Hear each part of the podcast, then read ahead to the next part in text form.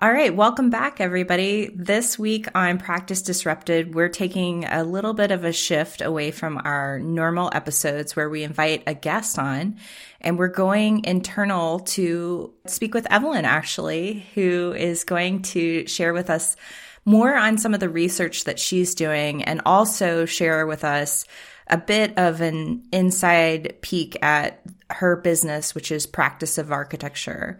So for those who don't know, Evelyn and I started the podcast in 2020, not really planning to do a podcast during a pandemic, but it became clear that that's where we were heading. And over the last year, we've basically been building our own businesses as two female founders who are very interested in architecture and entrepreneurship. And we've been building our research around some of the topics that we've been talking about on the show. So in this episode, you'll hear a little bit about Evelyn's research and where she's heading with that. So hi, Evelyn. How are you doing? Hi, Janine. Hi, listeners. This is a rare opportunity for us to come together and just talk more on the show. And I know last season we talked about why you had started the business. Do you feel like the reasons that you started the business are still showing up in how you're thinking about the business now that we're in the pandemic? Uh, I, I think, if anything, as the pandemic has proven out for a lot of individuals and a lot of businesses, that it's, it's even accelerated things, right? Like that it's given us a view into what we do well, but even more so into where we struggle as a profession. It's actually kind of brought the work that I've done with Slack closer and that I am doing with Slack when we think about being a remote first organization and reimagining work, which is literally reimagining work is literally the tagline of our latest marketing campaign to how, how we do that for our own practices in a way where we come out as more sustainable and resilient economically. It's so interesting to me that we talk about so much about sustainability and resilience from a climate action perspective. But in order for us to be around to continue to make that change, that means we also have to build sustainability and resilience into our practices. So, yes, it's accelerated it, I feel. I think so too. I mean, I think from my observation, we had already started this research before the pandemic, and we were observing that there was a shift in workplace practice and that there was a delay specifically around adoption of some of these ideas into an architecture firm setting. So that kind of was what led us to start having conversations partially that's what led me to go after my MBA. And then I think we've continued to have these conversations even after both of us graduated. So I know that your mission was to bring some of that into focus with your business. And I agree. I think in having these conversations with you over the past almost 12 months, I feel like we've been able to go accelerate the conversations because everybody's talking about change in a way that's relevant to the way we're going to practice going forward as we move away from the pandemic. So I wanted to start by asking you to talk about your interest in this model of the hybrid practice because that's what I I first started hearing you talk about that last year and maybe you can give us like a overview of what what is a hybrid practice how have you seen that trend emerge and what does it mean yeah. So for me, a lot of companies didn't know if they could do remote, right? Even the CTO at Slack was an individual that really liked having an office culture and having people show up um, and be in the office. Uh, the way we manage our space was very indicative of that. We had one to one desking. Um, with the move to remote, which allows for some greater flexibility for better or for worse. I mean, there's definitely those people that's are having a really hard time drawing the line between when their workday ends and when their personal life picks up again because it's all happening in the same physical space. But I think there's this enthusiasm around being able to work during the hours where you're most productive, but also the lack of commute, especially in big urban areas where the average commute was 90 minutes or more, you know, and that's where, where I am in the Bay Area to really take back that commute time and turn it into some type of productive time. So the notion of the hybrid practice is really looking at all of the companies saying, we are not going to be a completely in office company. We are not going to ever have be entirely remote. So what is the hybrid? What is the mix of the two?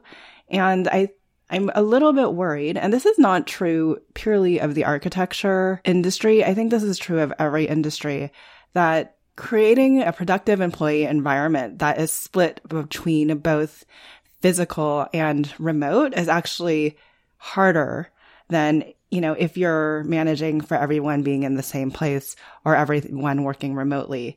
Because I think you have to be more intentional about what happens when the team isn't together and those opportunities to bring the team together and what it really means to bring the team together into the physical space. And in some cases, in a hybrid practice, you have to almost act as if you are entirely remote and adopt that mindset. So you have all the systems set up so you can actually work asynchronously on projects. Because if you allow for complete flexibility, then at any given time, you can assume that like one or two people from your team are not going to get in, be in the room. So how do you loop them in at a later date?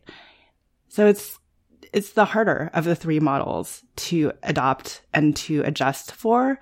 And architects are very much, we've, we've proven out that we haven't changed our business model for, I don't, I don't even want to put a date on it. for over decades, but we haven't evolved our business model. So I'm a little bit worried that we are going to storm ahead with all the band-aids that we created in moving to remote work and not really reassess the firm's operations, policies, and procedures around what it means to actually truly run a flexible hybrid practice. And so I know that in our research, we have uncovered a lot of conversations around mindset for architects debating this question of how will we work through the pandemic? How will we work after? And if I'm assessing this conversation right, I would say that you're advocating for architects to consider the hybrid practice, if if that's right. And I want to know what would be your argument for why they should consider it and adopt it. Yeah, so I think there are several things. I would say building in the systems that you need for a hybrid practice since you are acting as if you are remote, but you still are having a physical office means that if anything were to happen to the physical office, be it the pandemic or the more recent events of what happened in Texas, you have all the redundancies in place for business continuity. Through the best of times, but also through the worst of times. And this includes if one of your major principals or partners has to step away for unde- an undetermined amount of time and other people have to then pick up and understand kind of the course and history of the project to date and be able to pick up and move forward. So it builds in all those redundancies and systems that create a best case scenario for business continuity. The other thing that a lot of tech firms are actually leveraging around this hybrid is the ability to have the one or two or handful of individuals, depending on how big your workforce is, to be entirely remote and what it means to open your hiring to a, a more diverse population simply because you can hire the best talent no matter where they live. We will always be faced with circumstances where, especially for Bay Area firms, people can't move here because of the cost of living. And even if you are able to pay one person to move here, there might be extenuating circumstances that prevent them from moving here. So if you really want the best talent, but if you don't have the ability to hire from a diverse population, it opens up the ability to actually bring more diversity of thought um, and demographic diversity into your firm too, from an equity standpoint. And it also gives people the ability and the flexibility to really grow in their careers as they focus on the things that they need as their life changes over time. So the person that you hire in their early 20s will have very different needs if they stay with your firm long enough, you know, when they're in their 30s and starting a family. Um, so it makes sure that you are adaptable to the career growth and the career changes of your people over time as well because you're building in that extra flexibility. I mean, those, those are rattling off of the, the top of my head are kind of like the, the, the biggest takeaways that running a hybrid practice has. And if you think about all those things, it really actually ensures that you contain your culture, right? That you actually have a culture that stays with the firm because you're actually, because people are staying with the firm, right? So much of what the firm's culture is are the individuals that make up the culture. Um, and if you're dealing with a high turnover rate, that's quickly going to go away. Yeah. And I mean, you're raising a lot of really good things, and I, I don't want to pursue all of them in depth, but one that stands out to me was just based on my own experience. I had to leave San Francisco because it just got to a point where um, financially it wasn't going to work for me anymore. Um, I didn't see staying there changing the equation for me in the long run. So we decided to relocate and now I live in North Carolina and it's amazing to me because in this model I've I've been able to make the podcast work with you. We split time zones. We're work and our editor is also in California in a different part of California. So like we have a very flexible way that we work on the podcast. And yeah, it's not architecture, but I still see the creativity and the collaboration happening in a virtual space that's to our benefit. And it's amazing because I look at, you know, my time with all the firms that I, you know, spent out there and I'm able to continue conversations with firms in California, even though I'm on the East Coast. And I see a lot of people leaving jobs like that they love or that they've had for a long time to move to new locations. And allowing for this flexibility has allowed one of my very good friends who just moved to Boston to continue to work for her firm in California. And she's to, and they want her to stay because they see the value in making that long distance relationship work for her to continue to serve the firm. Yeah, absolutely. I think a lot of architecture firms are going to try this. I see that there's going to be a lot of architecture firms I mean, I already see it happening that they're like, we're trying it, but it didn't really work even upon reentry. So it's going to be back to normal as soon as it can get back to normal. And the reason why, if you talk to Stuart Butterfield about the reason, the number one reason why we went to remote first workplace is because all things being equal, you know, except culture, which never can be, but all things being equal about title, benefits, salary, if you are the company that requires somebody to be in an office, you know, X number of days for so many hours versus you're the company saying, we trust you enough that you'll get your work done when you need to get it done. And we figured out how to do that on our team. They're always going to go for the latter, right? There's, I, I mean, I don't, I don't know who wouldn't choose that. So let's talk about the hybrid practice playbook because this is a document that you started developing in the fall, and it's led to this other expanded research that you've done. I guess starting in January is when I think you rolled out the workshops. So, the hybrid practice playbook really looks at the variety of different aspects a firm should reconsider looking at when making the move to this model you know, I talked about how I'm worried that all the firms will take what they've banned, like created as band-aids going to the remote workplace and kind of just adopting them into their current workflows. The hybrid practice asks that you, so six areas. So you revisit your, your firm culture, that you create people frameworks that build greater trust, especially as you don't have eyes and butts and seats about what the people are doing on a day to day basis. Creates policies around how you manage projects and how teams work productively together, looks at added security and support for your team as you migrate your systems to the cloud.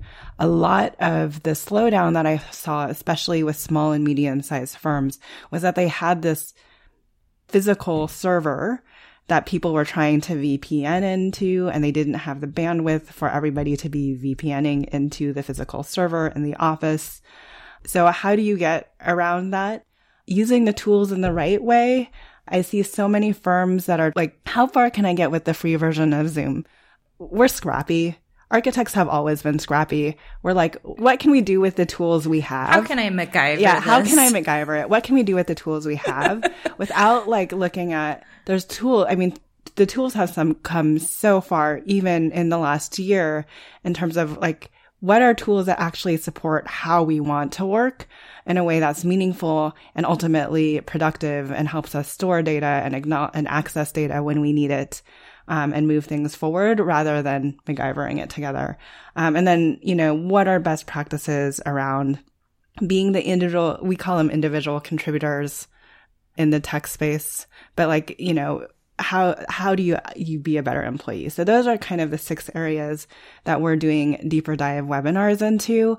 Um, and those are the six chapters that actually make up the playbook that i put together. And every time that i roll out a new webinar which ultimately comes with a new architect magazine article which ultimately then updates the playbook the the hand, the playbook itself just continues to grow and get gets longer as i research these things yeah, and I think we're also we're living in a time where the discovery is happening in in real time. So like things have changes changed dramatically over the past 12 months and things that we were thinking at the beginning of the pandemic have already become evolved and new norms have emerged from it. So I, I and I think that that trend will continue as we find our way out of everything and into this I think it's like the next decade of work. Um, we're defining it, and it's going to set us up for a whole new generation of employees and workplace culture trends.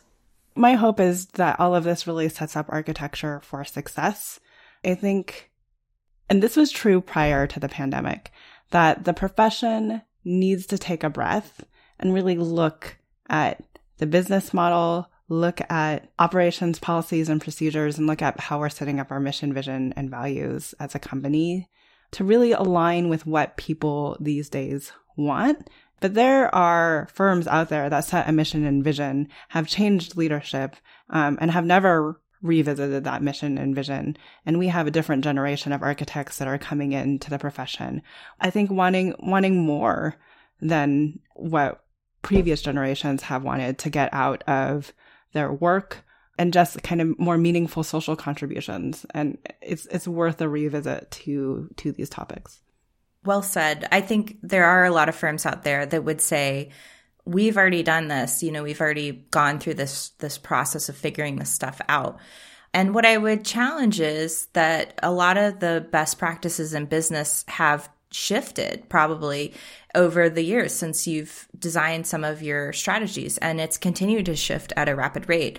And our argument and what we are trying to present through this series of episodes across our podcast is that just like when you sit down and design a building, when you figure out the programmatic elements and the things that you want to inform the design of the building, that's what produces great architecture. That's what drives long term success and vision behind every element that you scale up through design. Similarly, if you apply that same thought process to thinking about your business, you have to start with really understanding the processes behind your business. And I think this is where I want to step in to allowing you to talk about these six areas that you're really encouraging firms to design around Evelyn, because I think this is a great framework to assess what's working, what's not working, and come in and make adjustments to some of that operational and cultural design within your firm to improve it. Yeah, and I, I also want to say I feel all of this is indicative of a broader underlying problem with our profession. I mean, it's not, I don't necessarily blame the architects for not being not having business sense, right? Because we're not taught that. And if we purely model like how firms are run today, then then you can kind of see how how things continue to evolve and stay in place or actually don't evolve because we're just learning from people who learned from their you know from from their managers and leaders and there's there's kind of no evolution of thought to how our business is run so i mean i i struggle with business owners but i don't i don't blame the profession for where we are I don't blame the profession for anything, I guess. I, I mean, my, my, my critique on it is if you are more open minded to these changes, you will move your practice forward faster. If you aren't open minded, that's fine. But as things start to go south, like you, like you need to be willing to claim responsibility for what you did and didn't do to move your firm forward. So I, I guess that's kind of the approach that I, that I take to all of this. I think that's a fair critique and maybe a good step into our first topic area, uh, which is culture. So tell us more about why architects should be thinking about culture in terms of a hybrid practice. Yeah, so I think we already hit on it, right? So mission and vision is often set by companies and then it, it just sits there. I actually find that very few companies truly set values that they live into. Um, and if you like look up business definitions of values, these are like five or seven filters. And I say like the values are the filters that every business decision that you make about your company should be going through.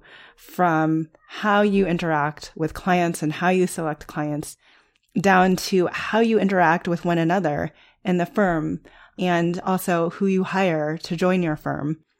For for the audience, please excuse me, but I'm just using Slack as an example because because like that's you know that's where I am. But but our our values, um, some of our core values are being you know smart, humble, hardworking, and collaborative. And then we go further to define it as like smart. This isn't just like IQ smarts, but it's the desire to keep learning, be curious, inventive, and creative. Humble as effectively effectively serving our customers. So it's how we treat our customers, but it's how we treat ourselves too. And it's how we treat our space. So clean up after yourself. Um, and also, you know, know that you're not always going to be the expert in the room. So go find other experts to work with. Um, hardworking. And we, it, it's quickly followed by this isn't working late or on weekends. This is because we are determined and gritty in finding ways to be creative and the resources to get there. Um, collaborative is the output of our team exceeds the sum of all individual team workers' strengths. So on the highest functioning teams, people should be multiplying each other's strengths, not taking away from it. So those are kind of some of the core values that we tend to live into. And I think more architecture firms have to look at, especially as we moved to hybrid work, because a successful move to hybrid practice actually means greater transparency and greater communication throughout your firm. It means that everyone has to kind of understand their wheel or their, what their cog and the greater system is doing for the practice and you are bringing them along. You are hiring people that are in line with your values, that are excited about what you want to do and excited about how you're delivering on the end. Um, which is, which is what ultimately gels kind of the culture of your firm together. I mean, that's the big thing to me for those individuals who are like, Oh, we've got it and it's set and we're working through it. Some of our research has shown that like, even if you create a culture that is strategically aligned and super strong, and that means like everybody's like, I want to work for your company. I'm going to recruit all my friends to work for, for you. It will not help in the long run if it's not adaptive. So another key to, I think, all of these steps, culture inclusive, is that hybrid integrates uh, like a cycle of continuous improvement as well there's so much more to dive into on that topic, but maybe we'll save that for future episode. Um, and we'll link a couple of the past episodes in the show notes so people can go listen to prior conversations that we've also had. Let's take a break from this conversation to talk about our sponsor of this episode, Monograph. We're proud to partner with Monograph because they are helping to transform the practice of architecture, one design studio at a time. Tired of using dated and clunky software to manage your firm? Or do you feel frustrated wrangling all of your spreadsheets to get a clear view of where your project stands today? Monograph is here to help. Designed by architects for architects, Monograph allows you to track your time, your projects, and your budgets in real time. With their awesome Money Gantt, you can immediately understand project performance across your entire firm portfolio.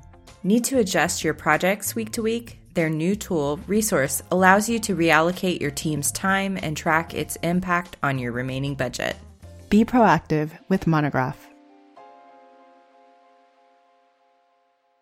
Let's step into the next focus area, which is about people and policies. So, you talk about um, creating a people framework that builds trust and creates paths towards growth within the firm just checking into recent social media forums, right? I think a lot of organizations, especially, are struggling with is it worth bringing interns at this time? How do I mentor my younger people along?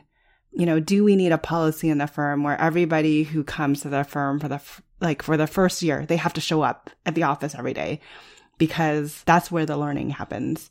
So this is really about creating people frameworks that make sure that you hire the right people at the right time for your needs. Like if you need somebody to be good at Revit, then introduce a skills test into part of the recruitment process. So you know from day one that they have the skills that you need them to have to make a contribution to the firm. Like make, make sure that your hiring process is built, like that is built into your hiring process. It means that you're providing adequate amount of room and growth for individuals. And it also means, and, and we talked a little bit about this, like that no matter what size your firm is, that you can actually set up a career path so that an individual knows how they can grow over time with your firm, whether you're a two person firm or, and you need to decide when does this individual get more responsibility? When does this individual get to begin to show up at client meetings? Lead projects on their own, do business development, speak on behalf of the firm, like as a two person firm, or how do you develop bigger career paths more broadly? But it's really how do you set up people frameworks that build trust so it's no longer a butts and seats type of thing. You know that everybody knows what they need to do to accomplish to get to their next step. And everybody is excited to be there because they're excited to be a part of the firm. Yeah, and this is a really important one because I know there's a lot of firms out there that they want this stuff to happen organically and they're I mean, essentially the conversations that I keep having it's like they don't want to be corporate. They didn't go into architecture to design business HR processes, so they're not really interested in that. But what I keep seeing is because there is a lack of process for people moving in the firm from when they get onboarded to how they grow and when they leave. That lack of communication causes so many unintentional issues within like people's development and and attempts to stay in the firm. And the number one lesson that I would say is if you are not planning for people to have some sort of growth, no matter what point they are in their career, if they're it's their first year there, if they're a new hire, if they're early in their career or they're more senior, you're being naive.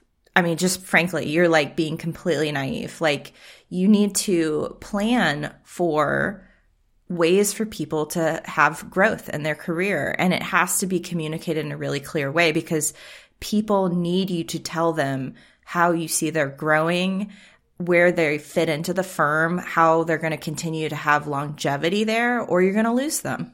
Right. And I mean, a part of it too is just it's it's about growth, but it's also about creating trust, right?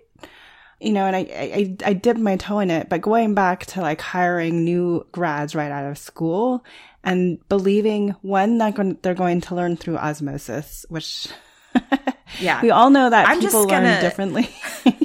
my favorite quote was this architect told me he's like, "Yeah, we just like to throw them in the deep end and see how they swim, and then when they look like they're drowning, we go get them and we help them." it's like, oh gosh. I guess you could teach like that. yeah, I guess, I guess. But then, like, how much time are you losing? Like, billable hours watching them drown when they could actually be doing billable hours that are, I mean, if you, if you want to put it in like firm owner terms, right? Um, like that, that's time loss against billable hours versus like time gain. So, uh, you know, these are intelligent individuals, college grads I, I feel like the onboarding process should be like one is orientation is a one, one day to one week thing. Onboarding at any firm I would like you to look at it as like at least a year long thing. And then I would like you to look at like, what is the syllabus you hand over to that person so that they know what they need to do at the 30, 60, 90, six month and one year marker to be able to say, I've contributed to the firm in the first year. Write up the syllabi, write up the skills that you need to make sure that they get to. Write up what they're supposed to be able to do on a project. Write up what they should know, be able to know. Like within the first 30 days, I don't want to have any more questions about where our details library is because you should know where that is. And then acknowledge that not everybody is going to learn if you throw them into the deep end, that there's different styles of learning and you're going to kind of have to accommodate for all those different styles because we're looking for greater diversity and ways of thinking when you bring people in. But that comes with a, a greater diversity of how we approach learning as well and teaching. Well said. Well said. So um, that kind of leads us into, uh, I guess, a bit about team management and productivity, which is our next stop on the tour. Yeah, so team management and productivity. So flexibility, by the way, is not only about where people work, so making the determination to work in and out of the office, but also when people work, which I know is a harder concept for architecture firms to wrap their head around. But, and ultimately, to provide the greatest amount of flexibility, you have to provide both.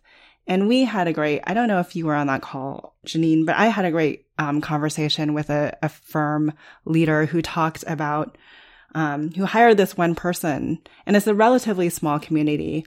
And this one person has had grown a reputation at a different firm for being completely lazy, showing up late all the time, not doing their work effectively, you know, and then at the end of, you know, when five o'clock came along, everyone else was so much more productive than this one person. Well, he goes and works for this firm who, who's a little bit more forward thinking and allows, allows this one individual who is struggling to really show up and do their work when they're best geared to do that. And that meant for them that the day started at 10 or 11, but it also meant that the day went a little bit longer. And now that individual is one of the top performers at the new firm only because they were allowed to work when they could. Granted, there, there are other things that, you know, make the dynamics of running a project like this a little bit more difficult.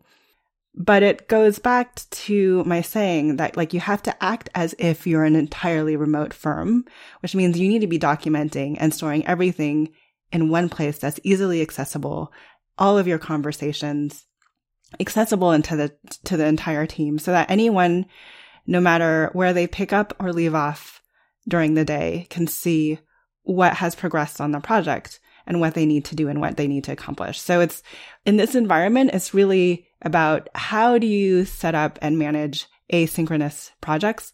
When do you decide when you need to bring people together?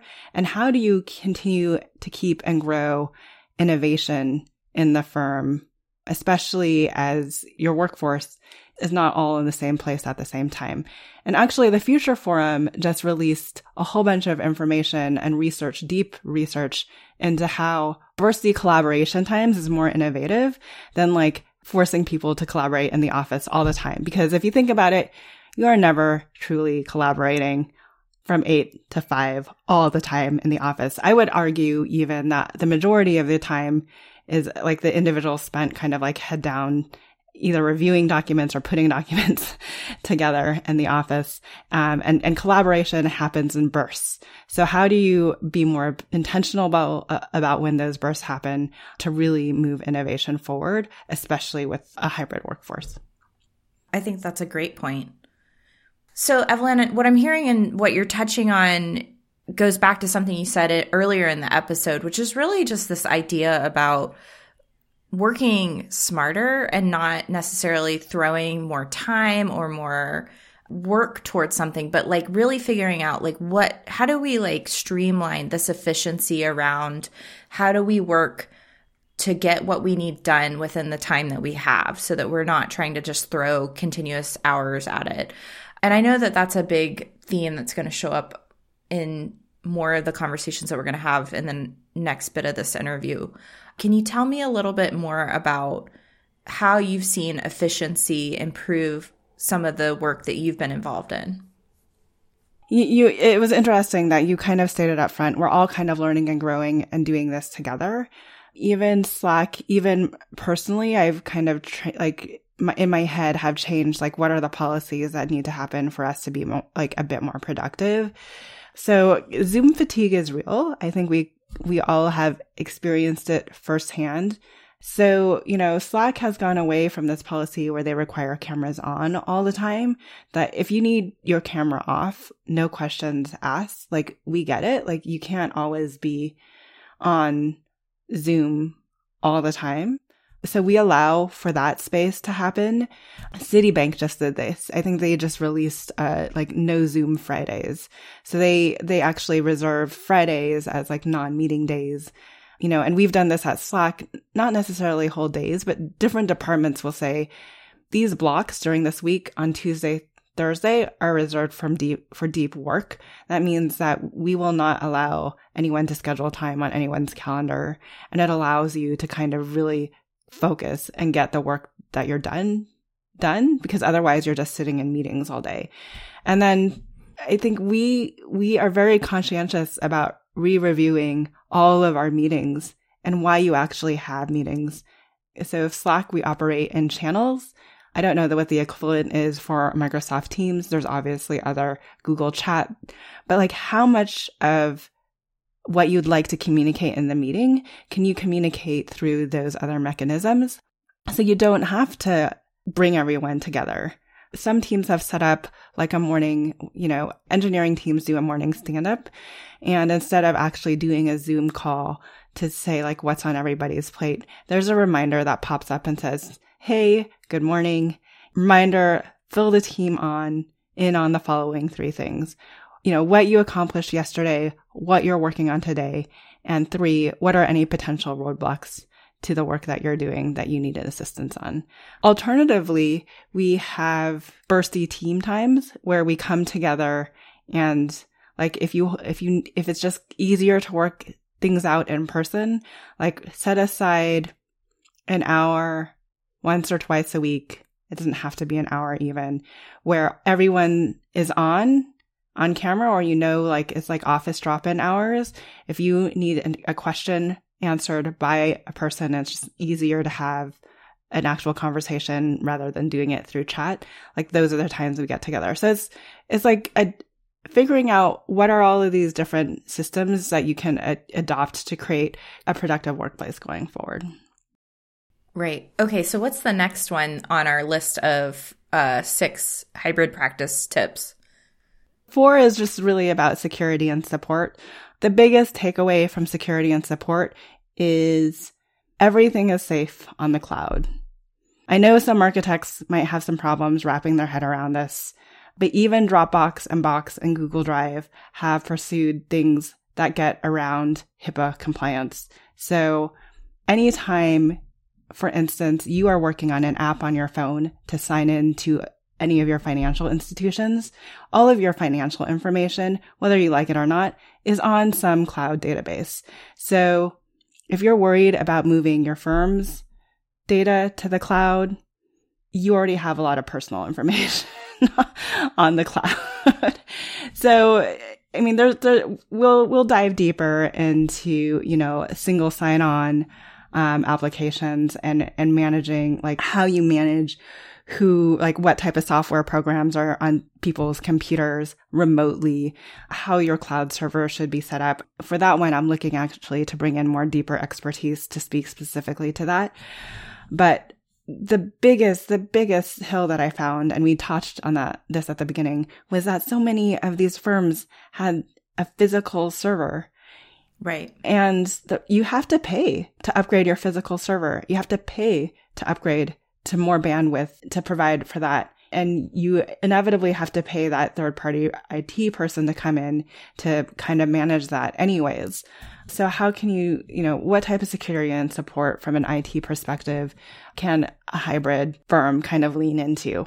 Box, Dropbox, Google Drive, all of them, Microsoft 360, are hiring the top of the line cybersecurity people to lock down their systems, like essentially, you know, get in the mindset that if you migrate any of your documents, now you're paying for the top of the line mm-hmm. security that your firm, you know, just couldn't frankly afford out of pocket. So for me, that's kind of the biggest mind shift there. Yeah, definitely. I, I know that we've had a lot of conversations offline around that. And I've been learning about like a lot of the tips that you've shared with me about the single, what did you call it? Single sign on? The single sign on. Yeah. So yeah. we use single sign on to give people a lot of access to our, our licenses, but you, there's also a way to use single sign on. Like it was, it was amazing. My first day at Slack, I didn't have the Adobe suite on my computer. And I, I was just like thinking about all the nightmares about what it took to get small firm or large firm. You know, how do I yeah, get just to get something installed. Right. But I sent out, you know, I reached out to our help, help biz tech channel and I said, Hey, I need this on my computer. They're like, uh, can you, can you send us an okay from your boss? I did a screenshot of a message that she sent me and sent it back to them. And then five minutes later, it was like, it was on my computer, remote access. Yeah. So it goes back to our point about streamlining. Yeah. But there's absolutely ways to like to support like who has what software on your computer if you're worried about it and to kind of ma- manage how many um, digital licenses that you have throughout the firm. Yeah, but, you know, and it's important. I mean, there are risks out there tied to technology. We all know that. There's spammy stuff out there. And I think in terms of our dependence on technology, like putting some systems in place around security and just getting things set up in an efficient way, it really saves you a lot of time, is what I found. And it gives you peace of mind in terms of like trying to just ensure that your business is all um, safe and taken care of. Yeah, and the, I mean the the other thing with single sign on um, and kind of allocating resources that way is it is really quick and easy for you to take all of that capacity away. If I gave my notice today they could they could shut me out of the system with like one click. I wouldn't have access to any of our documents. So even remotely. So i mean those those are kind of this the, where technology is now looking at like enabling the remote workforce but also controlling the data that you need to control. Right so, uh, your fifth item on your list is tools. And I know this is a really important one that we've talked a lot about. Like some of the firms that we've been speaking with, they've been discovering what tools to use during the initial months of the pandemic. And now I think a lot of firms have like their standard go to. But you also mentioned using the tools correctly, which I think is another important point.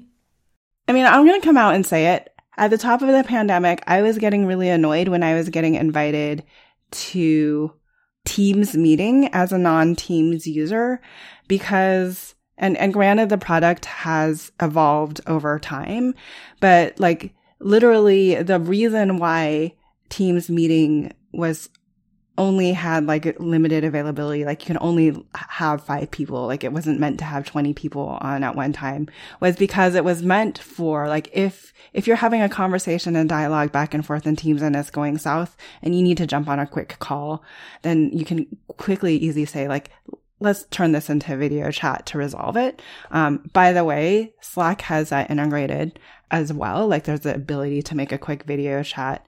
So you know, my thing is not only do you, you know, and we talked about this, firms tend to kind of take a look at their tool set and MacGyver it and figure out a way to use it.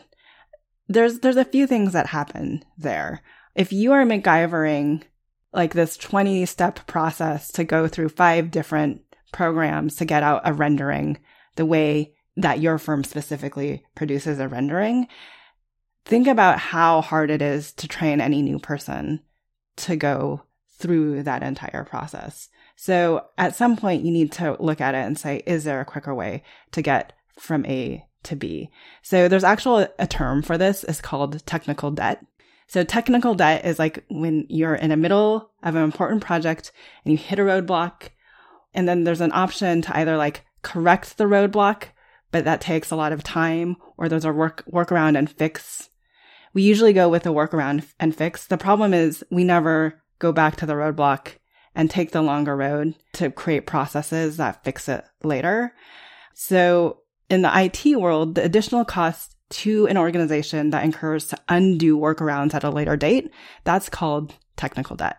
So how do you use tools correctly and how do you create a system to continuously reevaluate tools so you do not incur the cost of technical debt in the future? Yeah, and I can see this translating directly through Revit because I always hear a lot of my architect friends, especially the ones that have to go back in and clean up either the model or the drawing set, they get annoyed when people model or draw something wrong. And then there's a lot of cleanup that happens because someone took a shortcut. They didn't understand like procedurally, like how to draw it the right way or model it correctly. So my reaction to that and kind of what you're saying is it comes back to that onboarding piece where like if you're training people how to use the tools correctly which is an overhead cost that most architects don't want to use they'd rather just throw them into the project and expect them to use it correctly well, that's the payoff. That's like what you get. You get someone who's not trained in the tool because you're expecting them to just do that after hours or come in already trained on how to do it, which I think is ridiculous. And then being disappointed when they get it wrong. Like, no, like maybe train them correctly, show them how to do it, make sure that those are things that you're communicating across the firm and reduce your inaccuracies. Like, that's what's going to like get rid of that. Yeah. So let's just talk about like the tools and the tactics. Again, it goes back to this notion of, of continuous improvement. I think a lot of architects talk about how they love architecture because you continue to learn, like there's opportunities to continue to learn. There's always so many different new ways to approach a facade, um, which is something that, that has my eyes glaze over. Um, you know, and I, and I understand that like, some of the topics that I'm talking about, I'm sure like firm owners, like their eyes are, their eyes are glazing owner, but like that's kind of the responsibility that you've taken on as a firm owner to learn these things. Um, you know, unfortunately that means greater admin responsibility to your team. And it might mean that you're not doing as much design to begin with, but there are people like Janine and I that get really excited about these things. If it requires you bringing somebody in to kind of think a little bit differently, then we're here to support you. Exactly. So, our sixth item, I think, is probably the one that you're most excited about. Can you explain what that is? I, I am and I'm not. I mean, I think so. I'm placing a lot of this responsibility on firm leaders, right? To make these changes, to cultivate a wonderful culture that your your employees want to be a part of and that your clients want to have a piece in. And and by the way, I think the responsibility falls a lot of responsibility falls on firm owners. I don't know how many firm owners I've struggled with that say like, "Oh, this incoming class XYZ. Oh, like I can't like these people, I don't know, like they they don't know enough. They aren't trained correctly. Like they blame the educational Them. system that that's coming out of or they blame the new employees that they hired. Well, if you're consistently saying that over and over again, then the cause might be the systems that you have or the lack of systems that you have in your firm. So I think you really have to kind of take responsibility and ownership for that and acknowledge that you might be part of the problem. Lastly, though, we, every employee definitely has a responsibility to being a good hybrid employee. So if you are committing to a workplace that is allowing for you to work more flexibility, then you need to be willing and open to communicate when and what you're doing. And in the most genuine and best of circumstances, it actually means that your team knows probably a lot more about your personal life and what's going on than you might otherwise be willing to share. So my team knows when my nanny is sick. My team knows when I'm just having a rough day and I need space and that I'm, I might, I'll be on the computer later, but not now, um, mentally, especially with everything that's going on in the world. But you have to be able and willing to communicate out to your team kind of what's going on with you to manage their expectations, but also set expectations about when you are and able to work. So it's really just about how do you be a better hybrid employee too? And if they're giving you the ability to work remote, then you're you're saying that I am I am putting myself in the best situation that I can given my living circumstances. Right? If you have a desk that you're more productive at, then for crying out loud, don't be working from your bed all day. but like set work boundaries, understand what you need to be productive, communicate out to your team, take care of yourself so that you are showing up the best you can to work every day. For me, the last section is how do you be a good employee within this hybrid environment? Yeah, I think there's a lot of things that we're probably not going to dive deep into right now, but there is an emotional maturity that has to happen. And I think that that's usually what's tied to firm owners being risk averse towards allowing employees to work from home.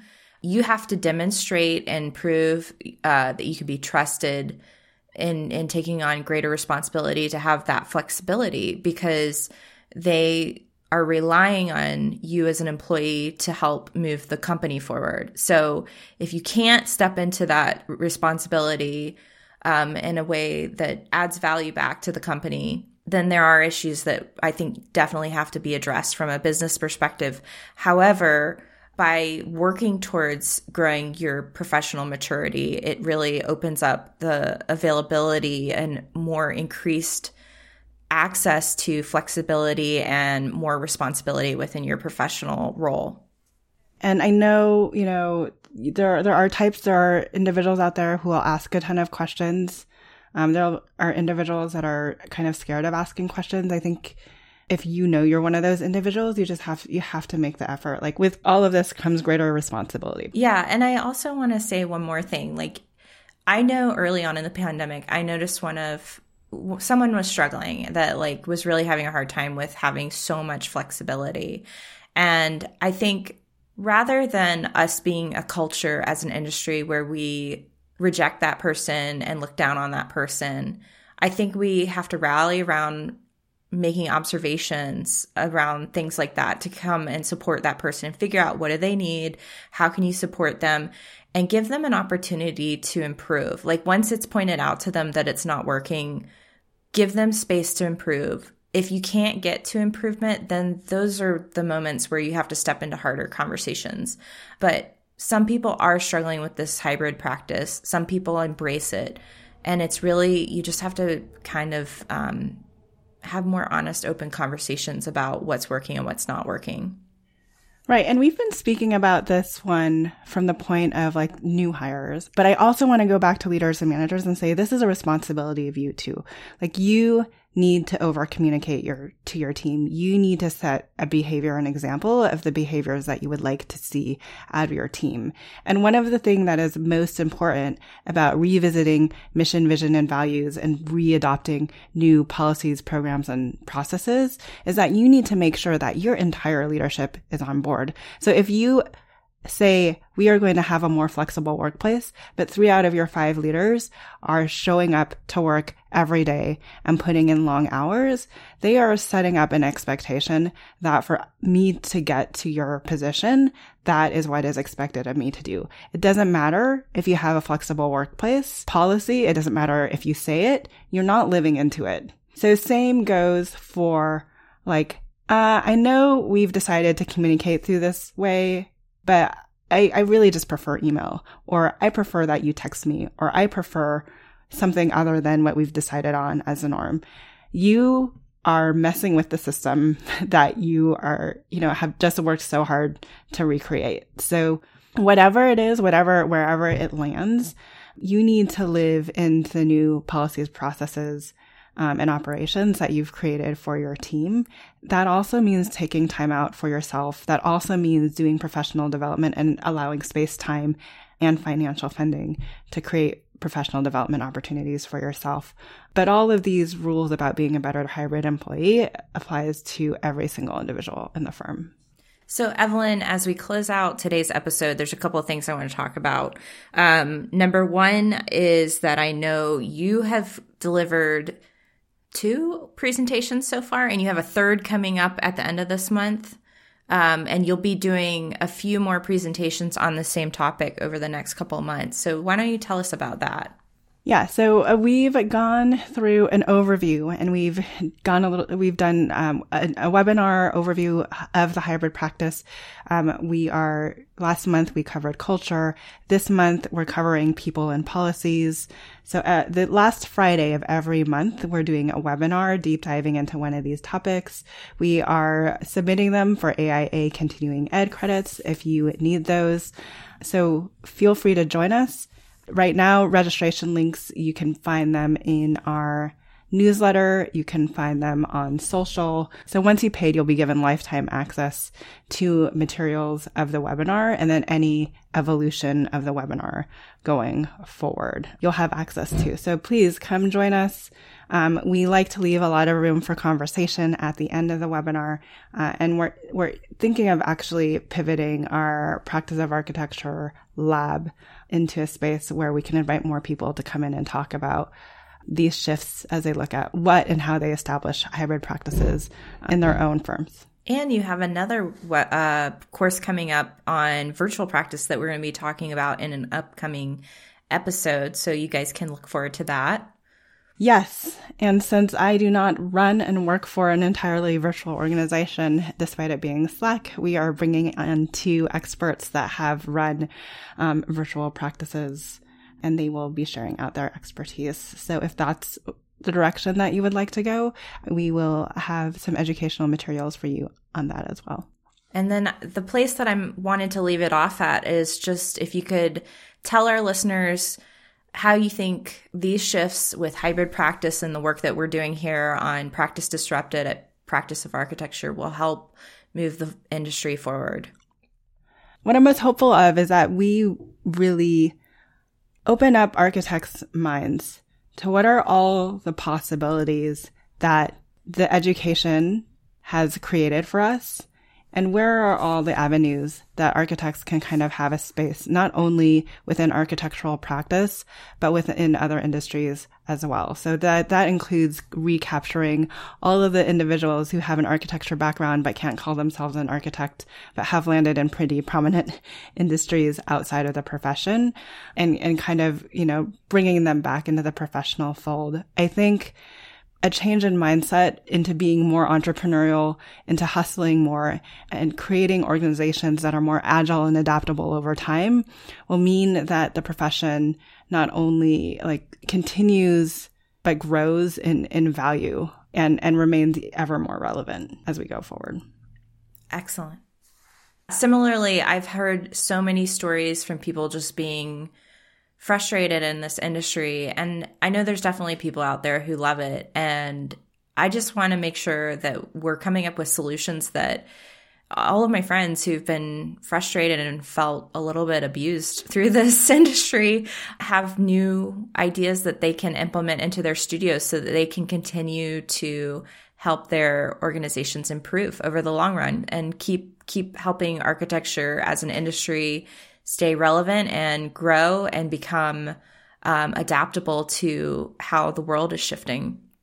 I mean, we are by nature a profession that is people centric, that is licensed to protect the health, safety, and welfare of the public good. So while we're doing that, let's ensure that we're doing that to our employees and kind of nurturing the future of the profession along.